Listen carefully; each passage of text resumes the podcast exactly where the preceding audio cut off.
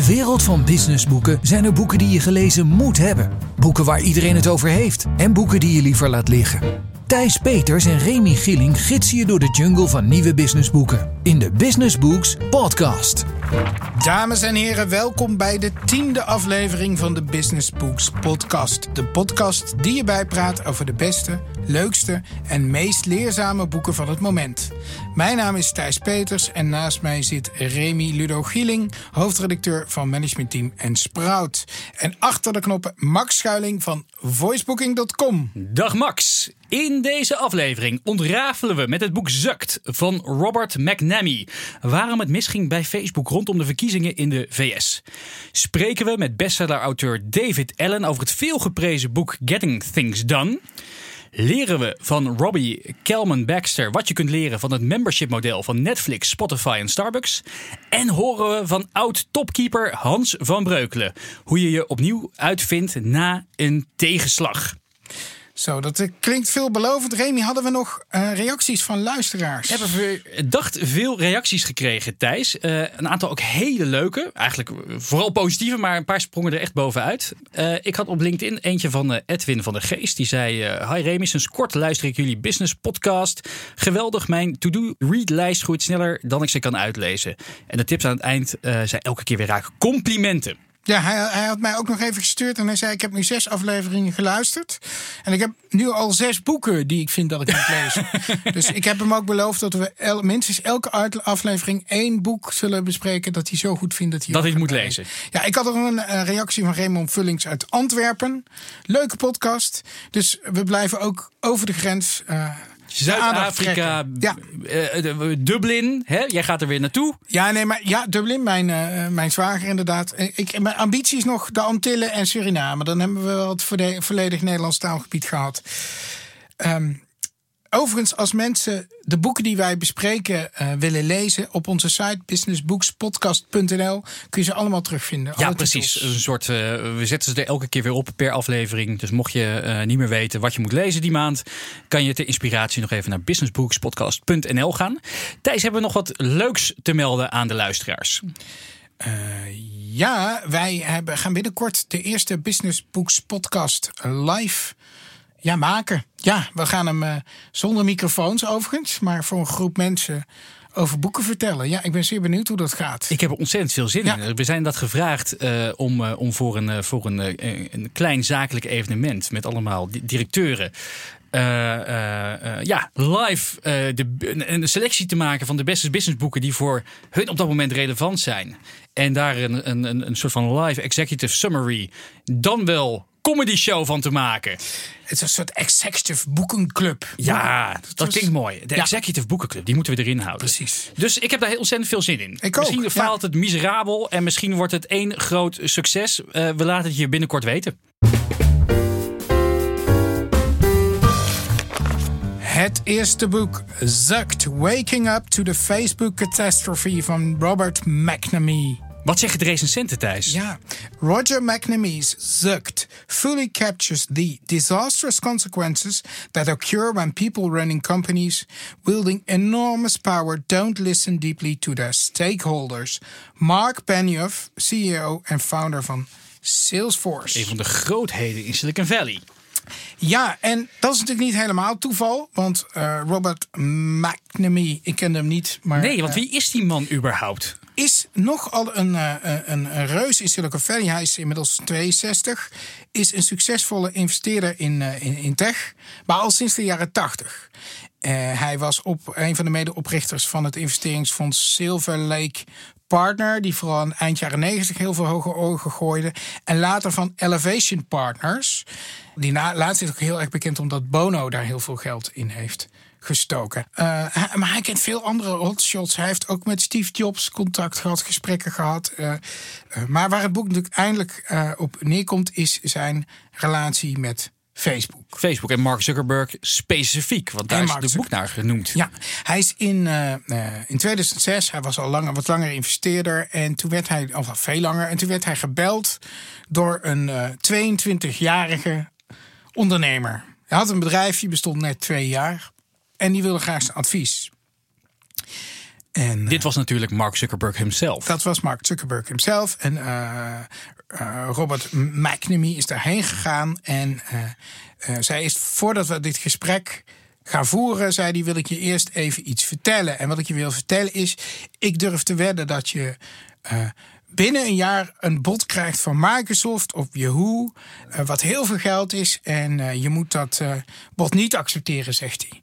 Want je zult hartstikke rijk worden en heel je omgeving zal zeggen: je moet dat bod accepteren, je bod accepteren en verkoop het. Je moet het niet doen, want die, dit soort bedrijven gaat jouw bedrijf kapot maken. Niet omdat ze dat willen of met opzet, maar omdat het grote corporates zijn. Die gaan niet jouw droom verwerkelijken. Nou, bleek uiteindelijk dat ook een beetje het advies wat hij wilde hebben van McNamee. En hij moest dus ook toegeven, ja, we hebben eigenlijk al een bod gehad van Yahoo. Uh, nou, de geschiedenis, uh, we weten uh, dat Zuckerberg dat niet heeft aangenomen. En daarna is hij drie jaar lang een van de adviseurs van Zuckerberg geweest. Maar hij is nu heel kritisch erop. Ja, in 2016 zag hij uh, voor het eerst wat er allemaal uh, mis kon gaan. En voornamelijk die invloed uh, rond de Amerikaanse presidentsverkiezingen, de Brexit. En hij kreeg het gevoel, er klopt iets niet. Facebook wordt misbruikt. Dat, dat prachtige ding wat we gebouwd hebben, dat doet dingen die we niet willen. Dat tast onze democratie aan. Toen is hij, heeft hij geprobeerd, want hij dacht, nou, ik heb nog leverage. Ik ken Zuckerberg. Zuck voor vrienden. Ik ken Sheryl. Ik ga ze bellen en mailen en... Nou, uh, ik geloof Shell heeft hij nog wel gesproken, maar hij werd al veel, uh, heel snel werd hij, werd hij doorverwezen naar Dan Rose, de hoofd van de PR, en die heeft hem een paar keer heel geduldig aan, aangehoord en dacht, nou oké. Leuk, maar daar gaan we niks mee doen. En wij zien het probleem niet zo. En Facebook is geen mediabedrijf. Wij zijn, niet, wij zijn een platform. Wij zijn niet verantwoordelijk voor wat er op ons platform gebeurt. Nou, het is echt zo'n corporate re uh, reactie. Een soort arrogantie is natuurlijk ook als je heel lang CEO bent of, of zo'n bedrijf leidt. Dan krijg je zoveel adviezen. Dan ga je filteren. Ja. En soms filter je dan ook de dingen uit die je eigenlijk niet weg zou moeten filteren. En hij zegt, ja, het probleem van Facebook was dat ze dit als een PR-probleem zagen. Maar het was geen PR-probleem, het was gewoon een fundamenteel probleem. Facebook is geoptimaliseerd om uh, menselijk gedrag te beïnvloeden zodat ze zoveel mogelijk advertentieruimte, uh, advertenties eromheen kunnen verkopen. Maar als je gedrag kunt beïnvloeden, kun je dat ook gebruiken om politiek uh, dingen voor elkaar te krijgen. En kun je dus de samenleving min of meer manipuleren ja. via zo'n sociaal netwerk. En dat is een echt een, een, een fundamentele fout en gevaar in, uh, in Facebook. En het boek is ook echt vernoemd naar Mark Zuckerberg. Ja, Hij zal ja. daar wel specifiek uh, zijn pijlen op hebben gericht dat daar de, het grootste probleem zit. Wat, wat is het probleem met Mark Zuckerberg volgens hem? Nou, Mark Zuckerberg is in eerste instantie was echt een idealist. Hè? Dit is niet iemand die de hele dag met geld bezig was, maar iemand die echt dacht. Uh, uh, ik ga de wereld met elkaar verbinden. Ik ga het beter maken. Hij was zo in zijn heilige missie overtuigd dat hij gewoon niet geluisterd heeft naar mensen. Waarom heeft hij het boek geschreven, denk je? Want is, was het een soort, soort uh, rancune dat, dat, dat, dat, dat hij niet meer gehoord werd? Dat het een soort van open brief maar is naar, naar, naar Facebook toe? Ja en nee, want hij heeft het heel lang onder de pet gehouden. Want hij dacht, oh, ik ga een open ad schrijven. Ik ga een open editorial in een krant of een website schrijven. En, en het, schrijft ook in zijn boek dat zijn vrouw zei, doe dat nou niet. Bel nou eerst met Cheryl, weet je wel. Je kent ze. Misschien kun je veel meer van invloed zijn als je eerst probeert. En dit is boek komt wel voort uit die enorme teleurstelling... dat ze niet wilde luisteren. Dat ze hem niet wilde aanhoren. Uh, het is ook een beetje zelfrechtvaardiging. Want hij is natuurlijk een van de mensen die uh, Facebook heeft helpen grootmaken. En dan ziet hij dat het nou ja, in zijn woorden, uh, onze democratie bedreigt. Ja, uit dus, de klauwen groeit. Ja, dus hij wil ook laten zien: kijk eens, ik heb mijn best gedaan om er iets aan te doen. Uh, maar een andere, wat ik ook wel echt heel knap aan het boek vind, het, is ook, het leest ook een beetje als een, omdat het zijn geschiedenis is. Zijn geschiedenis loopt zo ook parallel met de opkomst van Silicon Valley. Lees het ook een beetje als een short history of Silicon Valley. En uh, uh, het is niet alleen maar Zuckerberg bashen. Je snapt ook waarom Zuckerberg en al die andere CEO's van die bedrijven denken zoals ze denken. Waarom ze uh, uh, bedrijven bouwen zoals ze bedrijven bouwen. En dat onderbouwt hij ook helemaal. Dus wat dat betreft is het niet zomaar een rancuneus. Het is niet alleen maar een, een, een, een, een cautionary tale, maar ook een, een, een mooi boek over de keuzes in Silicon Valley. Ja, zeker. Dus Want ik vind- deze man heeft ook nog geluncht met Steve Jobs bijvoorbeeld. Ja, dat was een, een mooie. Het, het, het was in Ik wil zijn zeggen tijd geknikkerd, maar dat gaat weer een beetje ver. bij Silver Lake Partner. Eh, dat was in de tijd dat Steve Jobs had net de iPod uitgebracht. Eh, dan praten we denk ik over 2002, 2004. Mhm. ja. Rond die tijd. En hij was een van de, eh, van de partners, een van de investeerders van dat Silver Lake Partner investeringsfonds. En hij dacht van, we moeten iets met Apple. Want Apple is zo'n bedrijf, die had de, de, de stockprijs, de aandelenkoers was nog heel erg laag. En hij dacht, dit bedrijf heeft heel hard cash nodig om een succes te maken van die iPod. Wij kunnen die cash leveren, laten we dat doen. En toen heeft hij een voorstel gedaan aan Jobs. En Jobs zei, je, weet, je, weet je wat jullie moeten doen? Jullie moeten gewoon 18% van mijn bedrijf kopen. En, eh, eh, eh, en daar krijgen wij dan cash voor en dan gaan wij investeren. Daarmee is hij teruggegaan naar zijn eh, partners, of naar de, naar de investeerders. Die hebben gezegd, nee, gaan we niet doen. Au. Als je het terugrekent, was toen één aandeel Apple 1 dollar waard. Nee, Ja. dat is nu duizend geloof ik. Ja, Ja. rond de, rond Nou, de is duizend. misschien weer eh, iets minder, beetje maar- Meer, een beetje meer. Oh man. Ja. Ja. Maar goed, deze man heeft later dus veel aandelen in Facebook. Volgens mij heeft hij Ja. nog, dus eh, die zal zich weinig zorgen hoeven maken. Maar het is wel grappig. eh, Lo- Los van dit boek Ja. is ook een heel grappig verhaal. Is een van de, wat niet veel mensen weten, is dat er, een, er is een man geweest. Die was een van de eerste aandeelhouders in, in Apple. Maar echt een van de aller, allereerste. En die had ook iets van 20, 30 procent van het bedrijf. Heeft hij al vrij snel verkocht. En die man die woont nu in een soort staakerven eh, net buiten Las Vegas. en zit op een houtje te bijten. Dus die, die, die, die baalt ook van zijn, eh, van, zijn, eh, van zijn te vroege verkoop. Het kan altijd erger. Thijs, voor, voor wie is dit boek? Nou, ik denk voor iedereen die zich een beetje zorgen maakt over wat sociale media met ons doen. En met onze democratie en onze samenleving in het algeheel doen. Eh, en ik hoop dat het veel mensen zijn. Dus ik hoop eh, dat eh, heel veel mensen dit boek gaan lezen. Ja, wanneer moet je het lezen? Eh, het is gewoon echt een lekker geschreven boek. En het is ook een soort geschiedenis van wat er met zo'n bedrijf gebeurt. Eh, ik, dit kun je gewoon prima op vakantie lezen. Geen probleem. Kopen, cadeautje? Eh, als je het niet krijgt, het is best een leuk cadeautje, maar dan kun je het kopen. Dan gaan we door naar het tweede boek.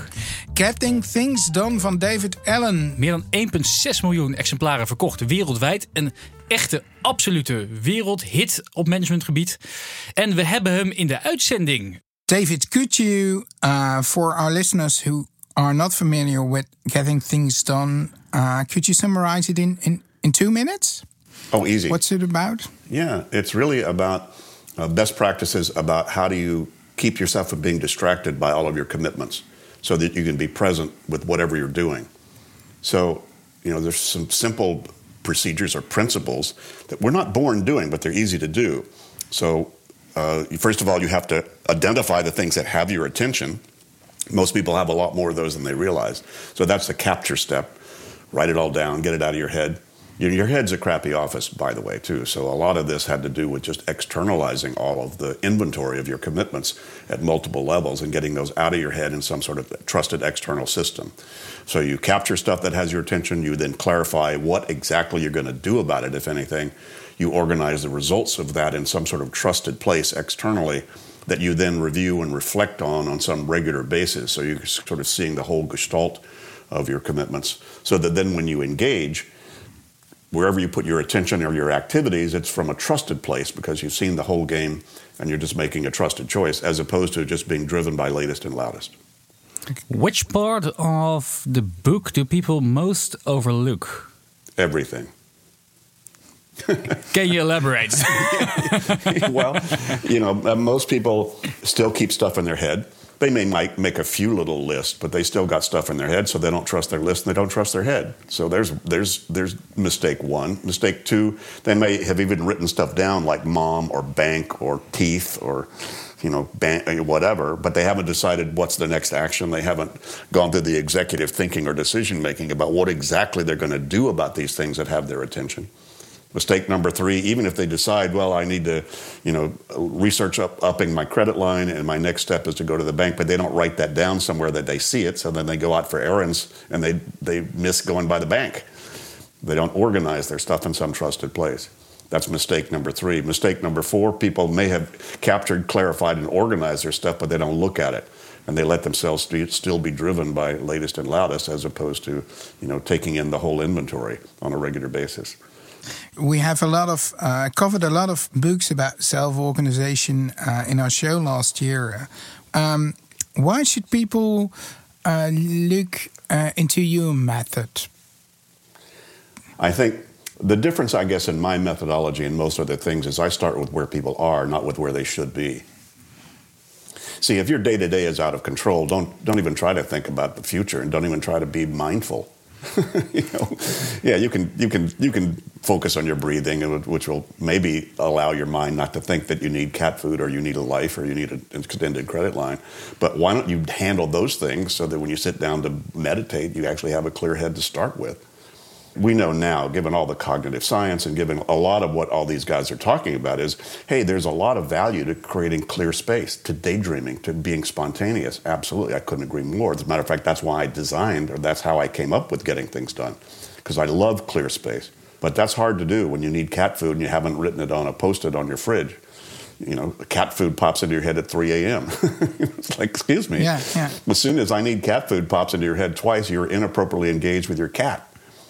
And by the way, invariably, you know, over those 25 years, I discovered that anybody implements these simple but subtle principles and, and practices creates more space. You don't need time, you need space. Yeah. You rewrote your uh, book a couple of years ago, three years Yeah. ago, especially be- because of the fact that we all have our smartphone now and it's uh, harassing us all they. Do you have specific ways to handle that? There's nothing really different than dealing with somebody who stops and asks you to do something or tells you something potentially meaningful walking down the hall. It's just volume and speed that's coming at you. That's the issue. There's nothing different in terms of the content. Oh, come on. When I was 14, you know, what's that? Almost 60 years ago. Uh, I, I wasted two hours at night talking to my girlfriend on the phone you know, so what's Yeah. new? You know, I wasted time looking through the the the phone yellow pages because that was kind of fun. There's nothing new except all of that is in your pocket now, right? Yeah. And twen- and available 24/7. What's new is how many people need it now. And that's one of the reasons I wrote it. The first edition was really targeted for the fast track professional because in the early, in the late 90s, you know, they were the ones getting bombarded with the tsunami of email more than anybody else. But but what happened was the the audience just you know as opposed to the top you know five percent of the professionals extended to the top eighty five percent of professionals. People do pay big bucks to see you speak about this topic. What do you tell people at these live seminars which isn't already in the book? Not much. You know, it's all in the book. You know, when I I didn't hold back. I wrote the book, but you know, it's funny. Ken Blanchard, who was also a champion, champion of my stuff, when he took his, my seminar, I said, David, you have about 14 books in this seminar. He said he never wrote, he would never write a book that you couldn't read on a plane between San Diego and, and, and San Francisco. so, you know, the different model. I decided to put it all in there. I didn't hold anything back. I recently heard a story that Einstein always worked on two big different projects at the same time because they could benefit from the, uh, one another. Yeah. But reading your book, I thought that's kind of contradictive because you're, uh, y- y- it takes a part of your brain working on two projects and two things popping up. Not in. necessarily. If you read the cognitive science stuff, it's really about, you know, you could be working on tons of things all at the same all at the same time. Your unconscious is doing all kinds of cool things. That's why you sleep on a problem. You know, you'll you'll come up with a better solution because it bypasses your your your conscious conditioning and allows you to make connections you wouldn't make before. So I'm not at all about simplifying your life in that way. I'm about see if, if your thinking process is doing creative developmental thinking down track you haven't been before that's what your mind is for that's what your intuition and your intelligence is for i would just say you know einstein also said why should i remember my own phone number i can look it up there are a lot of better things to think about You once described GTD as a form of martial arts. Yeah. It, stuff is coming at you. You know that's the difference you know it's an art. You know how good can you guys be at interviewing? How good can you get at cooking spaghetti? How good can you be at parenting? How good can you get at playing the guitar? There's no end to those. So there's no end to how well and how elegantly you can manage the flow of commitments both you make and how you manage them. You know, to stay clear. So it's an art in that way. The reason I call it a martial art, first of all, I had a lot of experience in the martial arts, but it's very much like that. Martial has to do with dealing with things coming at you you don't expect.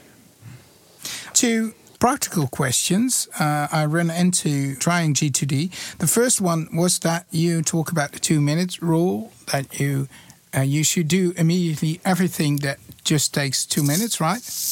Uh, well, yeah, generally speaking, that's, that's a Yeah. best practice, yeah. I, I, I find myself looking for another two minute task so I don't have to start on the big stuff. well, that, there are worse ways to spend your time. You could be smoking dope, you know. So you might- That's true. you might as well clean the sink, you know, or clean the. hey, look, all you guys have to do to get your house really in order is tell yourself to write the great Dutch novel, right? And you're Yeah, gonna yeah, find, that's true, And, yeah. and you're going to find. And by the way, you should never have a backlog of two-minute things. They should always be done the first time. Last but not least, in the beginning of June, you have a huge event here in Amsterdam called GTD Summit. And the best speakers from all over the world are flying in. Um, will this be your big final GTD, like the crown on your work? Oh, who knows? Who knows? You know, I don't. Uh, retirement is not even in my vocabulary. You know, I, I can't stop doing this work because it's so helpful to anybody who engages with it. And you know, I've- I've been graced to have found a, a career and and and a model that that has you know does no evil at all. Okay. Awesome. We'll see you there We are probably. too. Yeah, Yay. okay. Thanks so much, David, for the interview. Dankjewel. Dankjewel. Ja, ja, ja. Je spreekt gewoon Nederlands, hè? Ja, oh, een gebed, ja. Ik, begin een beetje in Nederlands maar, maar je gaat nog langs, langzaam. Ah, Ja, dat komt omdat wij maar Engels blijven praten. Dat is- zo'n moeilijke taal. Hey. We doen het volgend jaar in het Nederlands. En toen doen we het gewoon opnieuw, het interview. Precies. Oké, doen we. David, dankjewel. David, tot snel. Tot ziens. Wat vonden we van het boek? Ja, ik, eh, ik heb het. eh, eh, ik, had, ik had er heel vaak over gelezen. Hè? Want het is natuurlijk, we hebben ook veel interviews met hem gehad. Ik had het boek nooit helemaal van voor naar achter uitgelezen, nu wel. En eh, ik was toch wel een beetje verrast. Ik vond het begin van het boek, dacht ik, eh, nou, dat vond ik wel heel erg zelf. Ja, ik mag dat zeggen, een beetje zelfverheerlijkend. Ja hoor. Daar stond de een na het ander hoe goed het was en hoe goed het hielp. En ik had bijna geen zin meer om het te lezen. En toen, toen begon ik bij hoofdstuk 3 of zo, dan begint het echt. En toen dacht ik, ja, shit, dit is wel echt, dit, dit, dit kan wel eens werken. En toen ben ik het ook gaan doen. En tenminste, bepaalde elementen van zijn methode heb ik nu geïmplementeerd in mijn werkproces. Je kunt altijd dingetjes pakken. Hè? Ik weet, je hebt Harry Potter films gezien. Ja. Op een gegeven moment heb je professor Dumbledore. Die met Ik heb nog een stem ingesproken hè, in de film. Ja, echt waar? Ja. Oh, nou. Dan ga ik hem toch eens een keer met de andere interesse bekijken. maar op een gegeven moment... Eh, Dumbledore die met zijn toverstok zo stukjes van zijn geheugen uit zijn... Ja. Hè? En dan in zijn zo'n. In zo'n, hersen, in zo'n letterlijke hersenpan. zo. Ja. Dat is eigenlijk wat je leert. Hoe je dat kunt doen. Dat iets externe veilig, harde schijf. iets veilig op kunt bergen. En als je het dan weer nodig hebt, kun je weer kijken. En je dus de rest van je, eh, van je brein de rust geeft van... je mag het even vergeten. Je mag even al je werkgeheugen voor iets anders gebruiken. Ja, dat beschrijft hij. Hè? Je, Ja. je moet je, je brein niet gebruiken om dingen te onthouden. Je brein is bedoeld om, om, om snel te, te computerkracht te geven. Dus heel veel dingen te bedenken. En alles wat je moet onthouden, niet doen. Gewoon ergens opslaan. Ja, dus de Harry Potter truc, die heb ik van hem geleerd. Ja. Eh, ik wist niet dat het echt kon, nu wel. Super. Wanneer moet je dit lezen? Ja, ik zou het niet op vakantie doen. Dan word je misschien eh, heel erg gestrest van, eh, van, van het feit dat je het al jarenlang verkeerd hebt gedaan. Ik zou het gewoon, eh, wanneer je normaal boeken leest. Ja, ik doe dat in bad, zoals je weet. Ja, en voor wie? er- Ja, dat, mensen die omkomen in het werk. Dat is ja, nogal logisch. net zoals al die zelfhulpboeken. Of, al, of Ja. al die productiviteitsboeken. En ik zou dit wel lezen. Want het, is wel, het ligt echt de grondslag aan bijna alle productiviteitstheorieën. Dus, dus het is wel goed om dit... ja, dit is gewoon een, een- een must-have in je boekenkast. En dit is een, een boek wat je moet kopen. Daarom toch? moet je het ook Ja. gewoon kopen. Ja. Boek 3. Het membership model van Robbie Kalman Baxter. Remy, wat zeggen de recensenten? Nou, er staat maar één eh, recensie achterop. En eh, dat is van de VP Insights and Interactive Marketing van Six Flags Entertainment, Mark Koepferman. Eh, ik ga hem toch even delen. De beste, meest gedetailleerde bron van informatie over dit onderwerp, hè, memberships. Dit boek heeft mijn ideeën over ons eigen membership-programma enorm aangescherpt. Ik kan het niet genoeg aanbevelen. En die, uh, Robbie Kelman Baxter is afgestudeerd aan Harvard en Stanford. Dus, dus ze, is, uh, ze heeft echt wel kennis van zaken. En heeft daarna 20 jaar geadviseerd in Silicon Valley voor onder meer Oracle, Netflix, Yahoo, eBay. En ze weet eigenlijk alles. Ze heeft een intrinsieke interesse in, in, in, in die membership-economie. Waarom betalen mensen nou elke maand uh, een, een, een, tientje of 12 euro voor Netflix. Betalen ze 40 euro voor de sportschool. Betalen ze 100 euro voor een T-Mobile abonnement. En, en, en waarom hebben ze van die, van, van die, van die membership kaarten? En wat kunnen andere bedrijven daar nou van leren? Want je hoort natuurlijk heel vaak bedrijven die ja, dat als heilige graal zien. Hè? Ze willen, ze willen de Spotify worden van hun markt. Ze willen de, de, de Netflix worden van hun markt. Om maar elke maand die recurring omzetten binnen te halen. Want het is ontzettend uh, lucratief. Maar wat is het geheim dan? Hoe krijg je dat nou voor elkaar? Twee dingen zijn eigenlijk het aller, aller uh, belangrijkste. Het eerste uh, um, wat ze zegt is dat, dat veel bedrijven die het membership model gaan introduceren, die gaan heel erg aan de voorkant zitten. Dus die gaan heel erg bedenken: oké, hoe ga ik nieuwe klanten aantrekken? Hoe ga ik continu jagen, jagen, jagen op nieuwe klanten? Terwijl ze zegt: het allerbelangrijkste is van het membership model is de gedachtegang dat je continu meerwaarde levert voor je klant. Dus uh, hoe hou je je klanten binnen? Zorg dat, dat, dat die achterdeur op slot gaat, dat mensen niet meer om je heen kunnen. Uh, uh, dus, dus ga al je effort van je hele bedrijf in plaats van, van traditioneel gezien hè, een groot sales team en een kleine back-office. Nee, zorg dat je, je back-office geweldig groot is, zodat je continu meerwaarde levert. En zorg dat, dat, dat, dat, dat klanten zo lang mogelijk lid blijven. Als je dat goed op orde hebt, ga dan pas zoeken naar nieuwe klanten. Voor wie is het boek? Het boek uh, is voor iedereen die uh, ofwel loyalere klanten wil. Dus het hoeft, je hoeft niet eens per se een membership model te hebben. Maar het geeft ook heel veel handvaten om loyalere klanten te krijgen. En uh, anderzijds, als je ooit nog aan nadenken bent om je businessmodel te gaan pivoten naar abonnementen, dan moet je het ook echt lezen. Wanneer moet je het lezen? Ehm, ik zou het misschien s'avonds doen. Dan krijg je gelijk ideeën hoe je de volgende dag ermee aan de slag kan gaan. En ik zou het gewoon kopen. Het is niet echt een cadeautje. Het is, uh, het, is, het, is, het, is, het is praktisch, het is handig. Uh, zelf kopen. Remy, we gaan naar het vierde boek. Ja, het is uh, Maak je comeback. Vind jezelf opnieuw uit na een tegenslag. Geschreven door uh, Benno uh, Diederiks en nou ja, oud topkeeper Hans van Breukelen. Het boek staat al een tijdje in de top, uh, het best gelezen managementboeken. Ja, de wij... top 10 van managementboek.nl. En uh, toen kregen we in één keer een, een belletje op de redactie van Hans van Breukelen himself. Uh, of hij wat kon vertellen over het boek. en ja, hij is hier in de uitzending. Hans, welkom. Het was op jullie verzoek trouwens, hè, dat ik je even belde, toch? Laten we het wel even rechtzetten, want jullie hebben het in de vorige uitzending nog even genoemd. En toen dacht ik van, nou ja, als jullie zo graag even met mij willen praten, dan met alle plezier uiteraard. Maar je hebt wel geluisterd dus? Ja, natuurlijk. Oh, heel goed. Dat is goed om te horen. Hans, het eerste wat ik wilde weten, wat is nou uh, moeilijker? Keeper voor uh, tegen West-Duitsland of uh, het schrijven van een managementboek? Nou, het laatste hoor. Ja? Ja, absoluut. Een jaar heb je erover gedaan, schrijf je op een gegeven moment. Nou, dat is niet zozeer uh, een jaar. Het is meer een jaar om weer uh, helemaal uh, tot mezelf te komen. En ik was toch een beetje mezelf kwijt nadat, nadat ik bij de KVB had afscheid genomen. Toen, toen hebben we gedacht van nou laten we er een boek van maken. Ter inspiratie en ter lering voor mensen die ook plat op de bek gegaan zijn. Die wat minder lekker in hun vel zitten. Ja, wat is de stap waar je zelf het meest aan gehad hebt? Die je ook aan zou raden aan mensen om het meteen te doen? Nou, de twee uh, belangrijkste stappen in die acht stappen, dat zijn uh, urgentie. Dat ik voor mezelf zoiets had van ja, ik kan wel als een zielig vogeltje in een hoek blijven zitten. Maar daar heb ik geen zin in, want ik wil nog volop energiek in het leven staan. dat, dat vond ik voor mij een hele belangrijke stap. En de tweede was durf wat durf ik dan nog? Met name van, uh, zal ik toch nog een boek uitgeven? Toch weer met je kop boven het pijnveld uitkomen met, uh, met de kans dat er door een aantal beoordelaars, meninggevers, je kop er weer afgeraakt wordt. Nou, en dat waren twee stappen, twee momenten.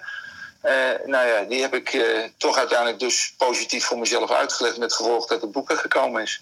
Je was weg bij de KNVB, je zat met jezelf in de put. Heb je nog het moment voor ogen dat je echt wist van... ik moet hier iets aan gaan doen? Wanneer was dat?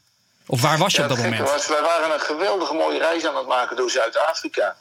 En, uh, en toch voelde ik me niet lekker in mijn vel zitten. Toen dacht ik van ja, maar dit, joh, dit, op deze manier wil ik niet doorgaan. En het was een prachtige reis. En ik kan er niet van genieten zoals ik altijd uh, van genoten heb. Dus ik moet voor mezelf uh, wat anders doen. Buiten dat, het was gewoon mijn lijf ingeschoten. Want ik had gewoon ongelooflijk last van de onderkant van mijn rug. En, en toen, toen heb ik eigenlijk besloten van ja, maar op deze manier ga ik niet uh, verder. Uh, ik ga niet in een, uh, in een hoekje zitten en, en, en, en, me, ongemakkelijk voelen. Ik wil van dat jaar KVB en vooral daarna, wat ik ervan geleerd heb, dat wil ik toch nog een keer met mensen delen. En zo ben ik eigenlijk alweer door mezelf een heleboel vragen te, te stellen, maar ook een heleboel te laten stellen door, door Benno, ben ik eigenlijk weer heel langzaam teruggekomen naar de persoon die ik ben. Tot slot, welke van al die methodes, hè, van een brief schrijven aan je jongeren zelf, tot, uh, tot uh, uh, bedenk is als je, dat, dat, dat je een, een, beste vriend bent, welke tip zou je dan aan jezelf geven? Welke van deze methodes zou je aanraden aan iemand om mee te beginnen? Wat is nou de eerste stap als iemand deze podcast heeft geluisterd en een beetje met zichzelf in de knoop zit? welke oefening moet hij of zij gaan doen? Nou, de belangrijkste is dat je de vraag stelt van... wil ik uh, zo in mijn vel blijven zitten en in de situatie in mijn leven blijven staan zoals die nu zit? Als je uh, het lef hebt om te zeggen nee, dat wil ik niet... dan, dan is de basis om, om verder te gaan. Maar die vraag, die is essentieel. Hans, mogen we je hartelijk danken voor deze paar prachtige, mooie quotes. Wijsheden. Nou, ja, ik, ik wil jullie bedanken voor de tijd dat je er nog even aan besteed hebt. Jij hebt het boek gelezen? Ik heb het boek, uh, ja, ik heb het boek gelezen. Het gaat, het, je hebt het super snel uit. Het is in, in, in twee, drie uurtjes ben je, er, ben je er doorheen. Ik moet zelf zeggen dat ik er zelf op dit moment, hè, misschien dat ik nog een grote val ga maken en dat ik dit boek uit de kast trek om, uh, om me weer uit de put te helpen. Dat ik op dit moment niet zo, uh, niet zo, niet zoveel aan heb. Het leukste van het boek vond ik nog wel het voorbeeld van, van Hans, wat hij heeft gedaan na zijn carrière als topvoetballer. Hij, hij was gestopt en dan denk je van, ja, wat, moet je dan gaan doen? Dus hij kreeg het aanbod van een vriend van hem. Dat was uh, eigenaar van een retailorganisatie. Van, hè, mijn bedrijf zit een beetje in de slop. Kan jij met jouw kennis over de sportwereld, over teambuilding... mijn bedrijf weer op de rit krijgen? Uh, er waren best wel wat sceptici. Die zeiden, hè, vriendje van de baas, wat weet een keeper nou over een retailorganisatie? Maar wat heeft hij gedaan? Hij heeft, er een, uh, hij heeft de mentaliteit van het voetbalveld erin gekregen. Waar hij zei, onze belangrijkste assets, dat zijn de verkopers. Die zorgen dat er elke dag geld in het laadje ja. komt. Dat zijn inderdaad die spitsen. Ja. En alle de rest, de hele organisatie, zijn er alleen maar als support voor die spitsen. Dus het is het middenveld en, en, de, en de support office is een soort van de verdedigende linie. En uh, het is hem gelukt om die organisatie in een aantal, in, in twee, drie jaar, van een paar ton verlies naar een paar miljoen winst te krijgen. Dus mooi om te zien. Hè? Misschien met het, als er nog luisteraars zijn in de board van, uh, van Intertoys of Blokker. Scoren met de breuk. Voor wie is dit boek? Dit boek is voor iedereen die een beetje in het slop, eh, eh, in een beetje in de mineur zit. En wanneer eruit wil komen. Wanneer moet, je het, wanneer moet je het lezen? Nou, zo snel mogelijk, maar zorg wel dat je een beetje relaxed bent. Als je stijf staat van de zenuwen, dan, dan komt die materie toch niet binnen. Dus als je even een beetje een relaxed momentje hebt, pak het boek erbij en, en, en pen en papier, want je moet veel doen. Ja, moet je het kopen of is het cadeautje? Nou, het is een beetje treurig om het aan iemand cadeau te geven. Uh, dus of zelf kopen, of zet het gewoon in, uh, in, je, in je standaard afscheidpakket van, uh, van, van, van medewerkers. Het is best een zwaar boek. Dat krijg je dan je wel het naar je hoofd, hè? dat je het weet. Ouch. Ouch. Tips from around the web. Ja, we zitten er alweer bijna op. Tips from around the web. Ik zag een mooie video van, van Quartz. Die had een interview met Bill Gates en die, ze vroegen hem hoe, je, uh, uh, hoe hij nou. Hij leest heel veel boeken, hè? hij leest iets van 50 boeken per jaar. Hoe hij nou de materie die hij leest in die boeken onthoudt. En wat hij zegt is, de, de, de details zijn wel lastig, maar als je veel leest, dan ga je op een gegeven moment ga je grotere plaatjes zien. Je ziet een groter geheel ontstaan. Dus hij zegt, als je maar genoeg leest, dan ga je de verbindingen vanzelf leggen. Dat uh, biedt hoop voor al die managementboeken die wij moeten lezen. Op een ja. gegeven moment gaan we het echt snappen. Ik, uh, ik, heb, uh, ik ga een lans breken weer voor een programma van de publieke omroep, Rambam. die hadden een uh, uitzending over influencers. Die was goed. Die was goed. En, journalistiek hoor en wederhoor misschien niet helemaal, maar ik heb wel erg gelachen. En we hadden het over Facebook aan het begin van deze uitzending.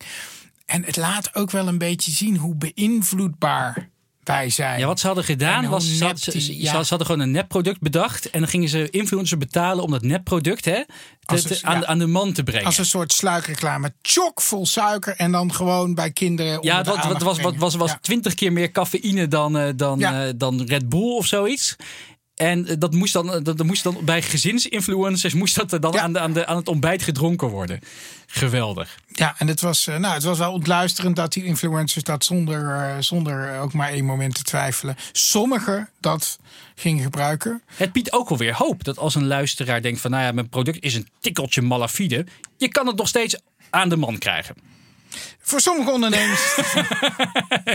Wel een leuke twist heb jij, hè? Dat was het weer, hè? Het was het alweer. De tiende aflevering. Een soort van mijlpaal. Uh, uh, we willen jullie bedanken voor het luisteren.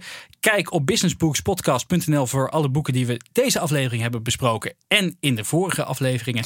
En ja, als je ons daar echt een plezier wil doen, laat even een recensie achter op bijvoorbeeld iTunes. Want dat helpt andere mensen weer de podcast te vinden. En in maart zijn we terug uh, met het boek uh, De Eeuw uh, van Xi over, Jinping. Ja, over het, de toekomst, hoe China onze toekomst gaat bepalen. En we hebben een interview met Robert Cialdini. Cialdini, Cialdini, hoe je hem ook wil noemen. Hij, hij is ongeveer de, de marketing-goeroe der goeroes, auteur van het boek Invloed. En we zijn heel blij dat hij straks bij ons in de uitzending is. Dus heel graag tot de volgende volgende aflevering. Tot zover de Business Books Podcast. Meer afleveringen luisteren? Abonneer je via iTunes of Soundcloud en krijg een melding wanneer er een nieuwe aflevering live gaat. De Business Books Podcast is een uitgave van Sprout en Management Team en wordt geproduceerd door voicebooking.com.